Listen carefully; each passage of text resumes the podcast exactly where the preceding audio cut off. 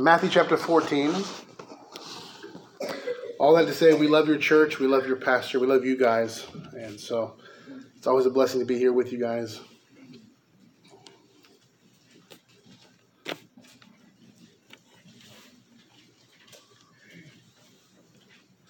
I appreciate you guys singing Psalm 24a today. That's it's my favorite psalm, right? Just like stand alone my favorite psalm in the entire Bible is Psalm 24. And then when I heard the music that it was set to, to God be the glory, such a triumphant hymn, it's such a powerful music.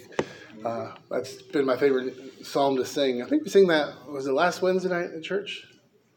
No, two Wednesdays ago. I wasn't sick when we sang it, so I think it was two Wednesdays ago, yeah. All right, Matthew 14, and we're going to read verses 1 through 11. Verse 1 The Bible says, At that time, Herod the Tetrarch heard of the fame of Jesus and said unto his servants, This is John the Baptist, he is risen from the dead, and therefore mighty works do show forth themselves in him. For Herod had laid hold on John and bound him and put him in prison for Herodias' sake, his brother Philip's wife. For John said unto him, It is not lawful for thee to have her. And when he would have put him to death, he feared the multitude, because they counted him as a prophet. But when Herod's birthday was kept, the daughter of Herodias danced before them and pleased Herod, whereupon he promised with an oath to give her whatsoever she would ask. And she, being before instructed of her mother, said, Give me here John Baptist's head in a charger.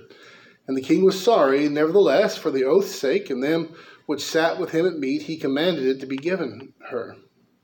And he sent and beheaded John in prison, and his head was brought in a charger and given to the damsel, and she brought it to her mother. Let's pray. Our Father, we ask your blessing on the message this afternoon. Uh, may it be clear, Lord. May it be spirit led. Uh, may you teach us, Lord, this morning. Our hearts and our minds being submissive to your spirit this morning, Lord. I pray that you would teach us, reprove us, rebuke us, encourage, and exhort us, Lord. In Jesus' name, amen. So we're coming to what is a very important text, I think, for our day and age. We live in an age of a great downgrade in Christianity, don't we? Um, many ancient heresies are popping back up on the scene today. They're packaged and they're wrapped as new doctrines or new, but they're not new, right? They're ancient. They're heresies. Uh, we, we may word them differently. You know, we don't we don't call ourselves what was the term they used back at the Council of Nicaea? Were the uh, Arians? We don't call ourselves Arians today. You know, we don't. We, we, we wrap it up as Jesus was a good teacher. He's a good man, right? We, we rob him of his deity that way, or or we don't we, we don't call it you know modalism or whatever the ancient term may have been. You know, I, I know a church there they they they deny the Trinity, but when you read their website, their doctrinal statement, it says, We believe in one God, in three persons Father, Son, and Holy Spirit.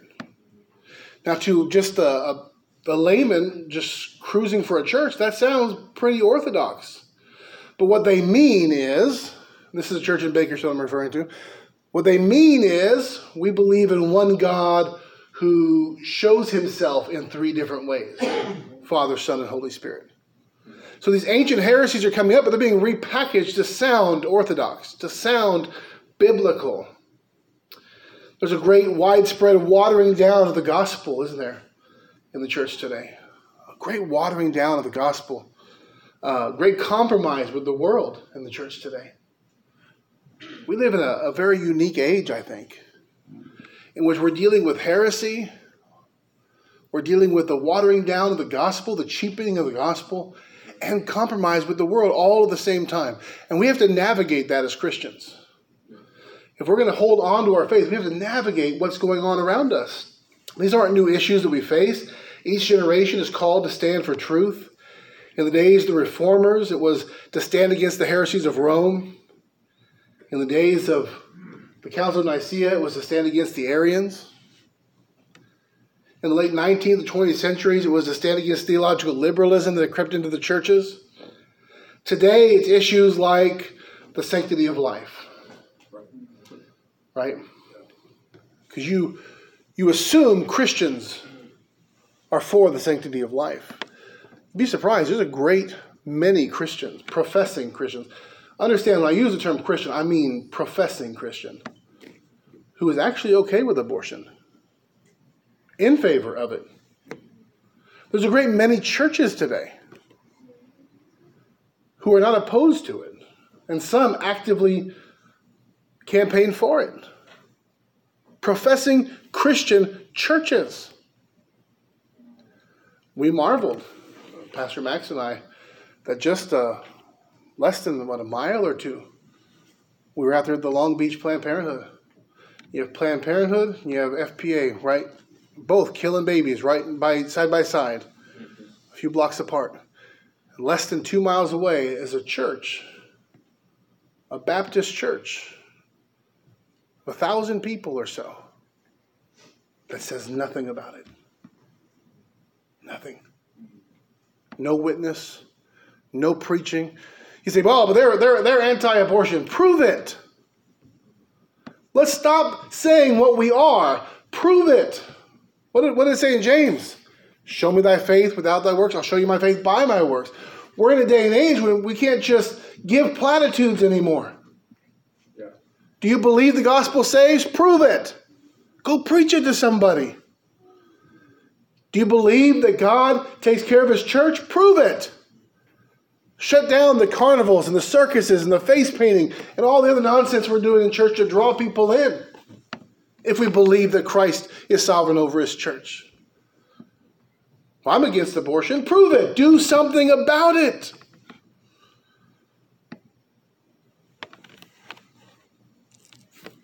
Issues like the sanctity of marriage. Great many churches promote same sex marriage. A great many others kind of silently hold hands with that group. And then others who would preach boldly against it or speak boldly against it, but they're not preaching it. They're not taking the stands they need to take. Another area that we need to confront in our day is human sexuality. I'm going to make a very unpopular statement. Boys are boys and girls are girls. Amen. That's right. And there are defining features of both. But there are churches where that would be a controversial statement. Not just in the world. I'm not talking about the world, I'm talking about the church. Our compromise with the world has caused us to water down the gospel that we preach. It's affected the church. You can't hold hands with the world and not have it affect the church. But we've tried, haven't we? The professing church in America has tried to do that. As the world grows increasingly hostile to Christians, the Bible, and God Himself, there will need to be great boldness from those who follow the historic Christian faith. Great boldness. We, we live in a day of great weakness in the church. I don't want to take a phrase that's been abused, but we live in a day of great effeminacy in the church. Men cower, afraid to stand for the truth. They're not bold as lions. They're not standing for righteousness. They want to please the people. They want to please the community. And so they compromise what they preach, what they believe, because there are weak men who run our churches today. Yeah. Weak men. Weak men compromise. Bold men take stands. Bold men go to battle. Weak men don't. They run and they hide. In our day and age, we'll be labeled as intolerant and haters of mankind. We will be. Yeah. You watch. They label us as homophobic for standing against the perversion of God's natural design. We don't pretend a man can be a woman or a woman can be a man, so we're called hateful and bigoted. Listen, nothing has changed. Nothing has changed. We're, we're not a new cult that has suddenly come on the scene.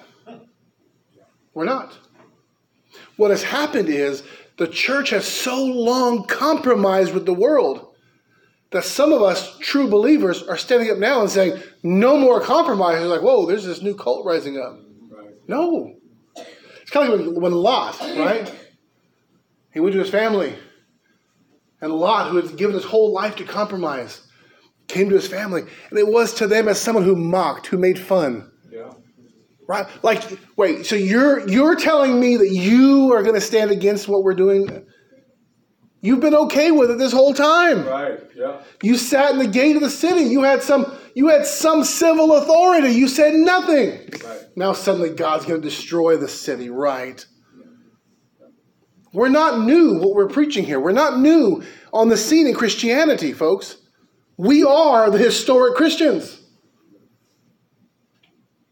But they'll label us as cults and extremists for upholding the historic tenets of the Christian, Christian faith, which we have believed for 2,000 years. What they do is they interview people who are new on the scene, and they paint them as the historic Christians. I was watching the other day, I don't know what you would call it, a news article, a news show, a documentary on uh, Doug Wilson in Christ Church in Moscow, Idaho. And uh, what they did throughout the whole piece was to label him as a cult and a, an extremist. And to prove their point, they brought on a pastor, a woman pastor of a Unitarian church, who assured them he does not represent historic Christianity. Basically, what, they, what the news was saying is well, this pastor she embodies historic Christianity. He's a new cult who's come up, he's an extremist. So they take these Unitarians these, these, these Methodists, these compromisers, and they say, well, this is what Christianity's always believed. And these guys over here, they're weirdos. That's not how it is. We are the historic Christian church. They are new on the scene. They are the compromisers with the world. Even the Methodist church wouldn't have preached what they preach now 100 years ago. But that's what they do. They bring in these liberal Christians and they, they portray them as being in step with the Christian faith so that we can be the weirdos. We're on the outside. Let me tell you, church, we stand for historic Christianity when we say marriage between, between one man and one woman. We stand for, with, with historic Christianity when we say a man is a man and a woman is a woman, and you can't switch that around. We stand with historic Christianity when we say that men cannot have babies. We stand with historic Christianity when we say that life is a gift of God and is precious and not to be murdered. We stand with historic Christian faith.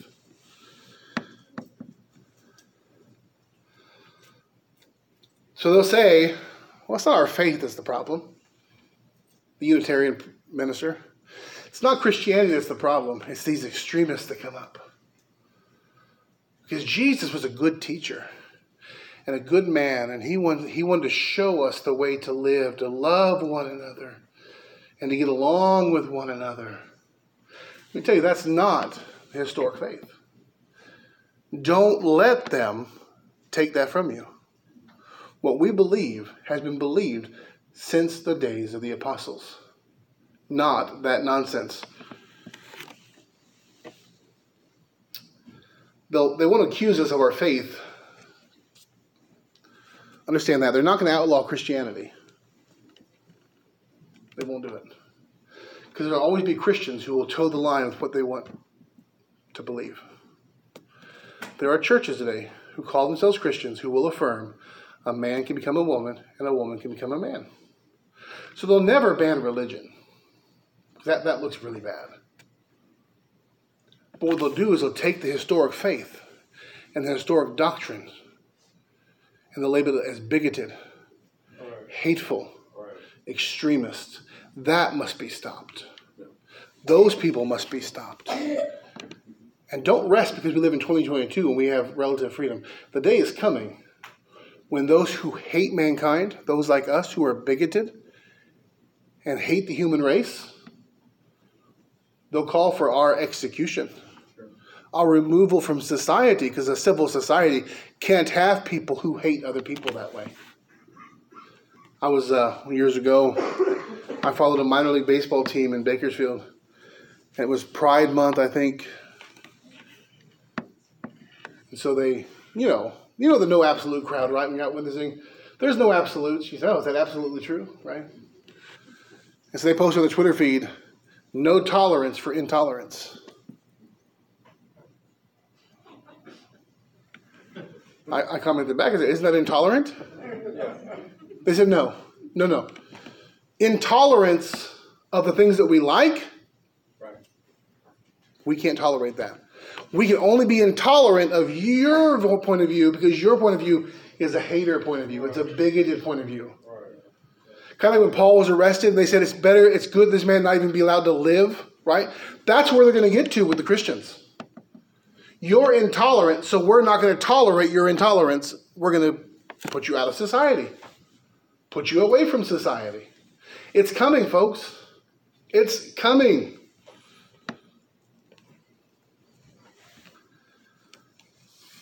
I had a quote I missed. I want to read to you guys. In the early church, the Christians weren't uh, hated because they were Christians. See, they, they masked it. They were labeled as intolerant because they didn't worship all the gods of Rome. They were called atheists because they only accepted one God. So the hatred of Christians was not because they were Christians, because they were intolerant. If only they would accept the gods of Rome as long, along with Christ, they would have been perfectly fine. When Nero burned the city of Rome and blamed it on the Christians, they weren't arrested and murdered and tortured because they were Christians.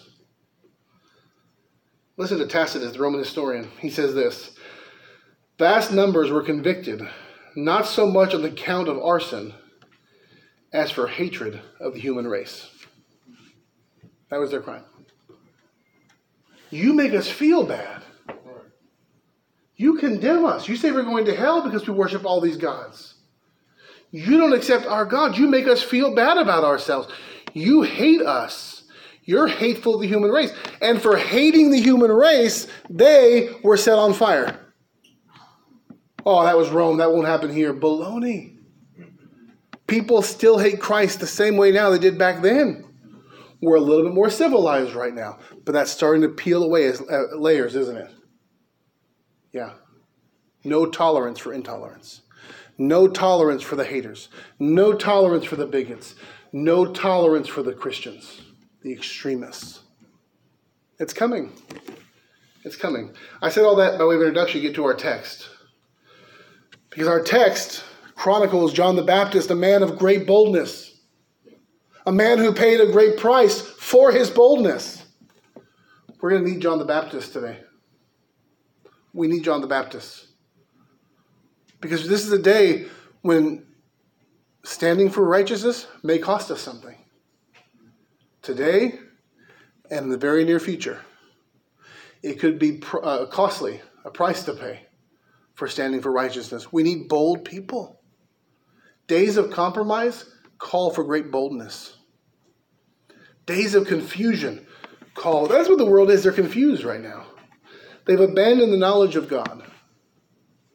And since all knowledge and wisdom come from God, they've abandoned everything. They can't make heads or tails of it.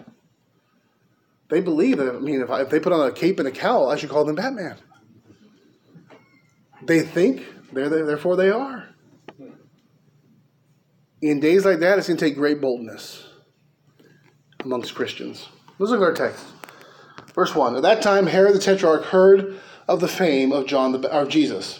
Herod the Tetrarch in the story, he's the son of Herod the Great, who was the one who killed all the babies two years old and under in an attempt to kill Christ.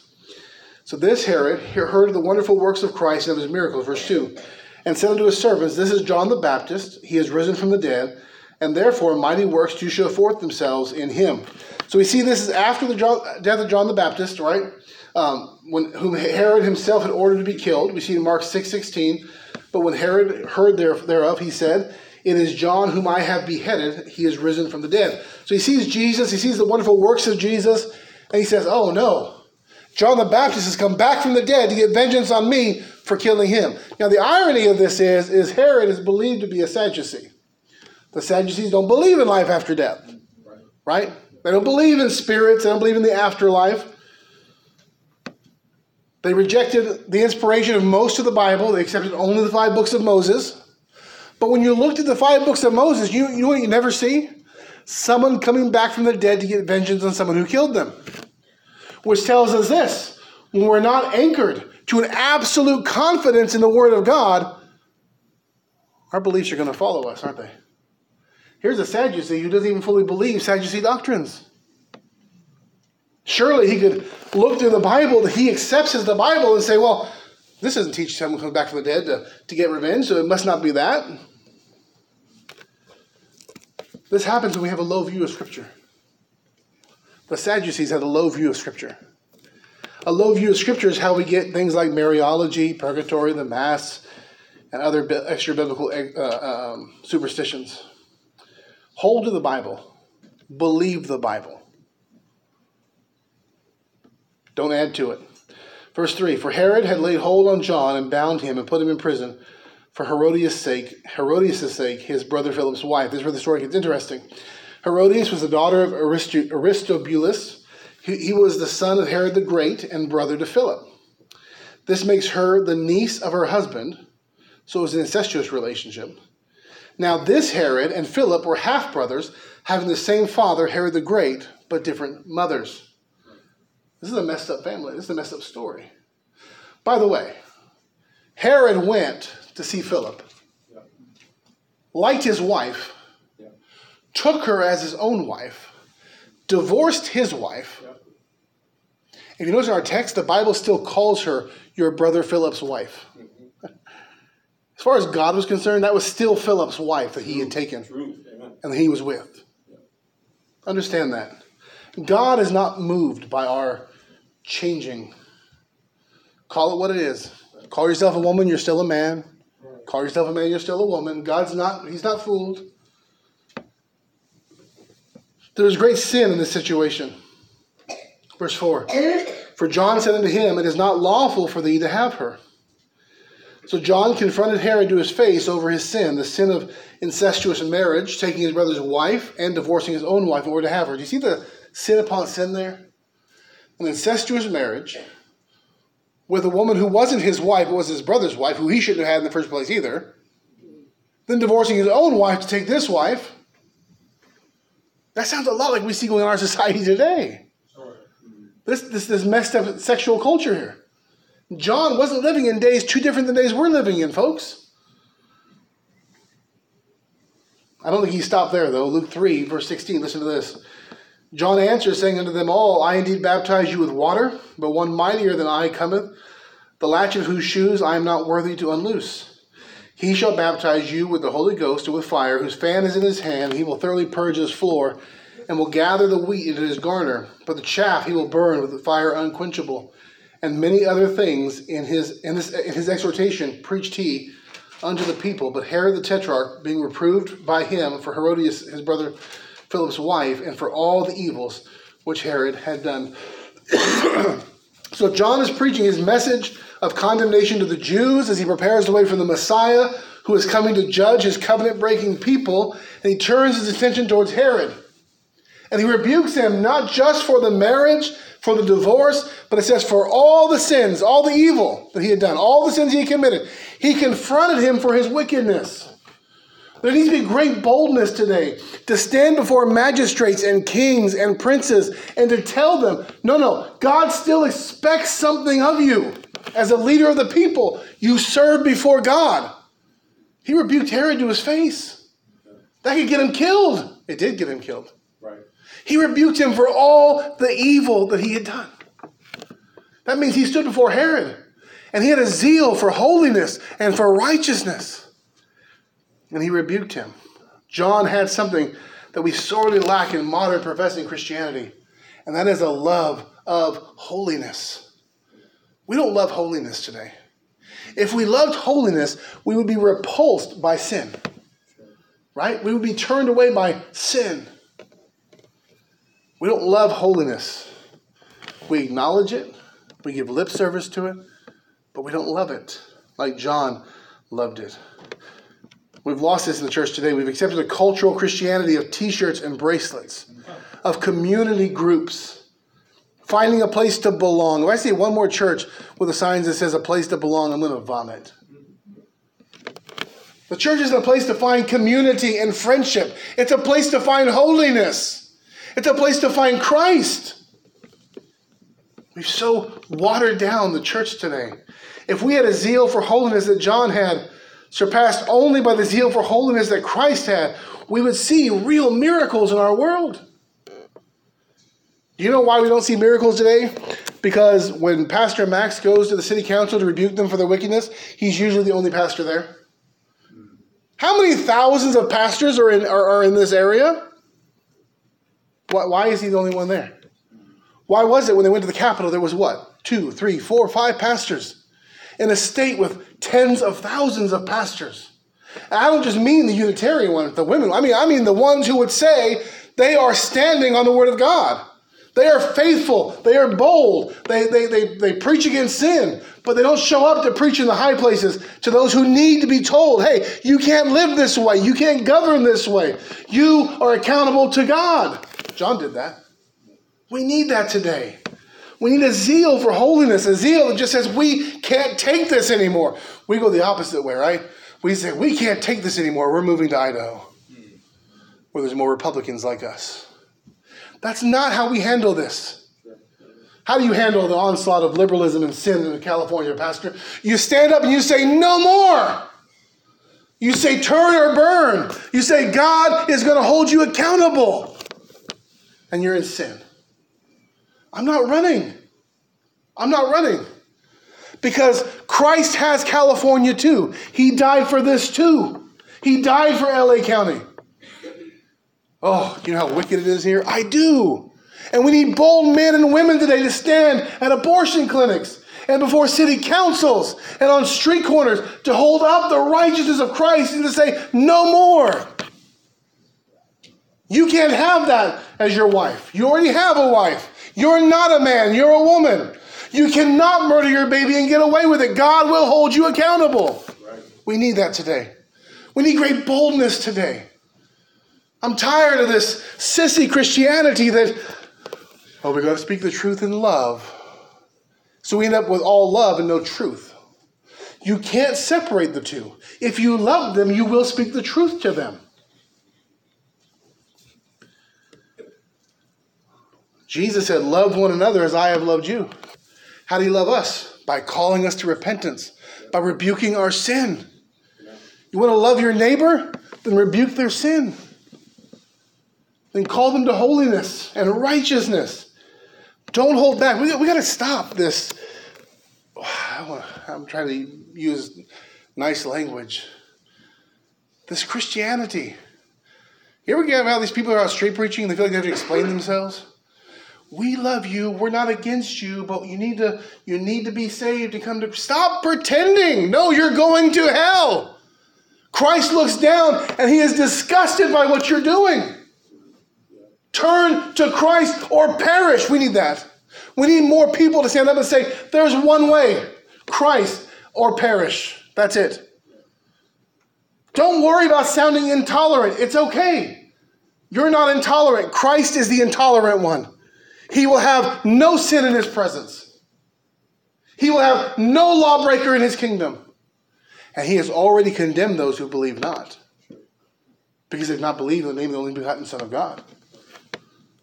But we need to be bold to deliver that message. Stop compromising. I'm not saying you guys, don't take it personally, by the way. It's not a rebuke of your church.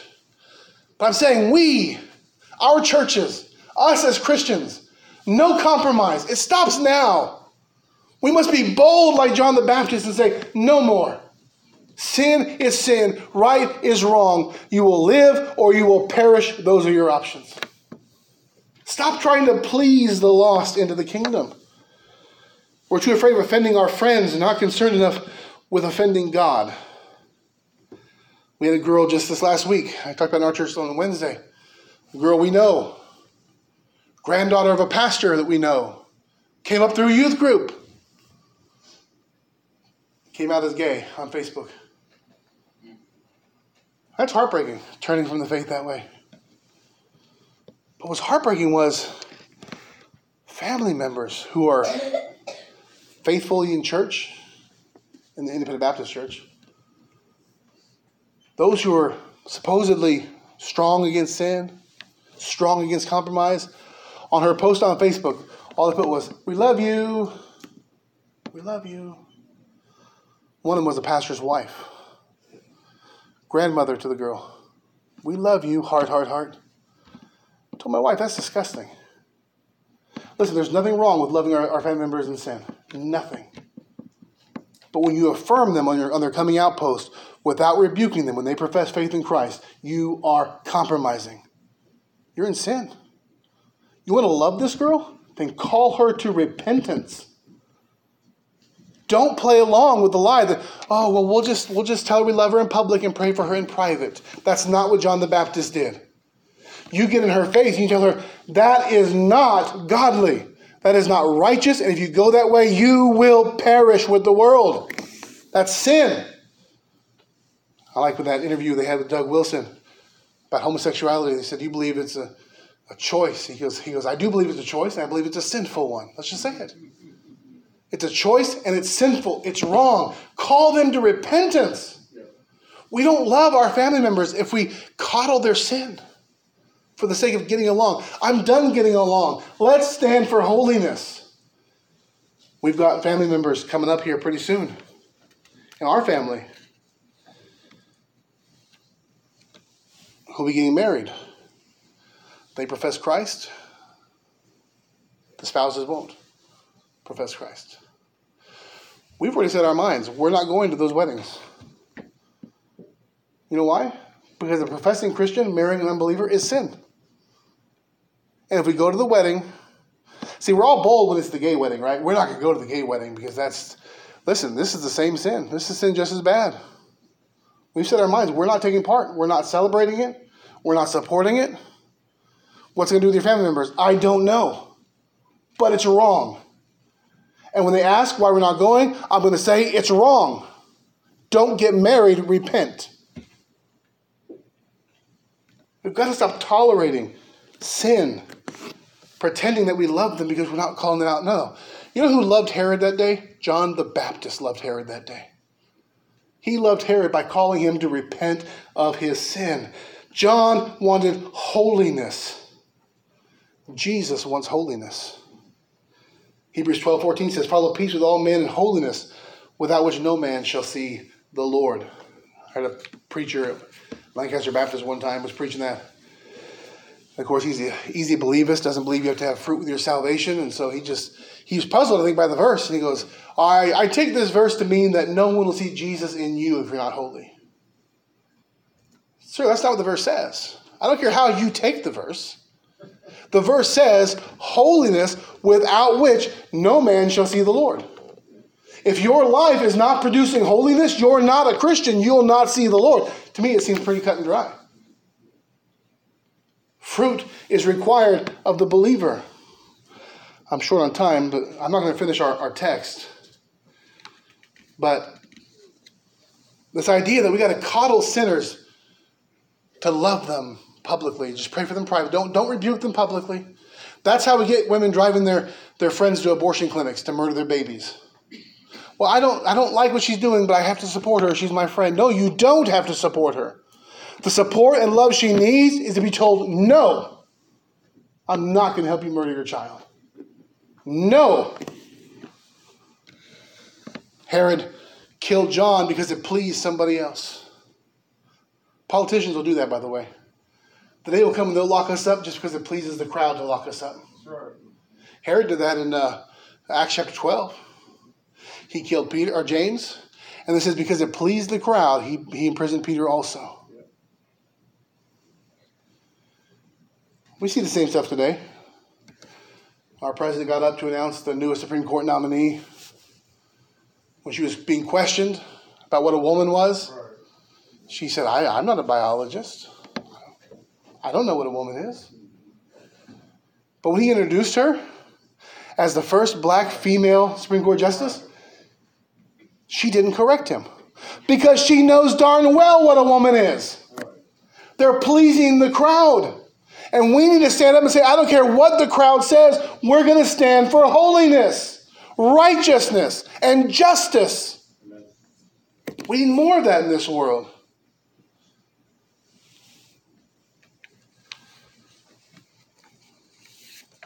Easy believism is weak in the church. Do you know why people didn't rebuke that girl on Facebook the other day? You want to know the honest answer? They all believe she's saved.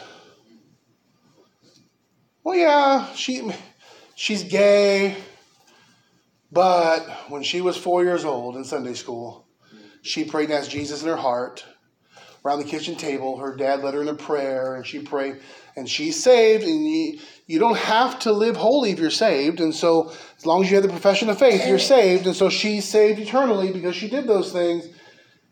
And they don't see the need to rebuke her. Easy believism. I just preached on our church last two weeks. Easy believism is a curse on the Christian church. No, no. Fruit is required of salvation. Right.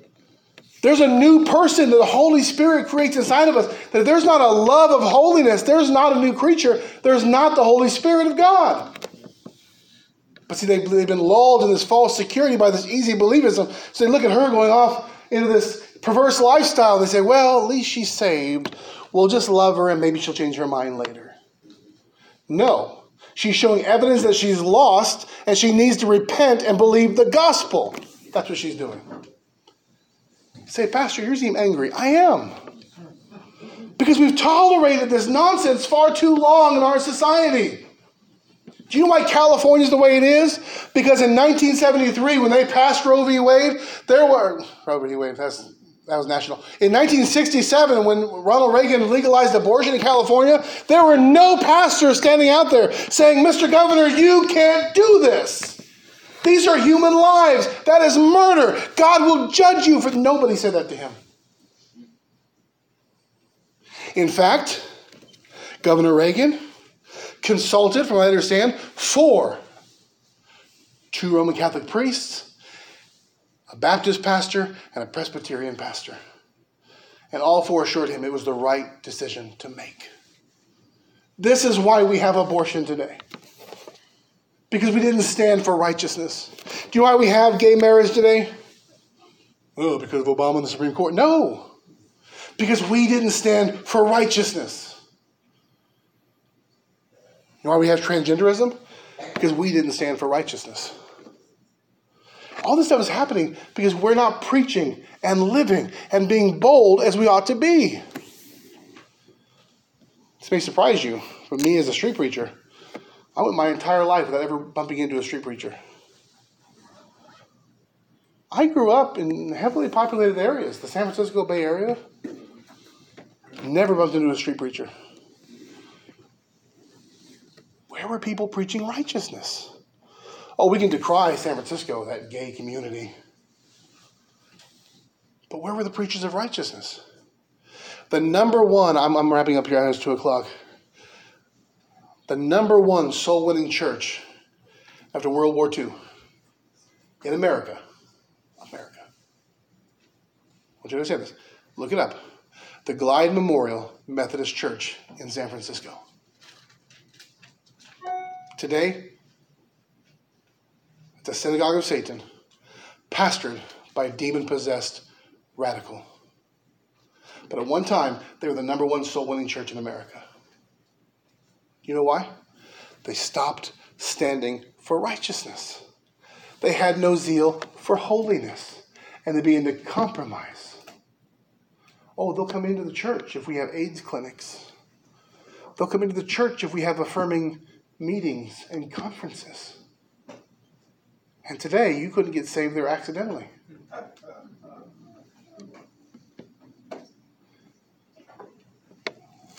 We live in a day like with John the Baptist.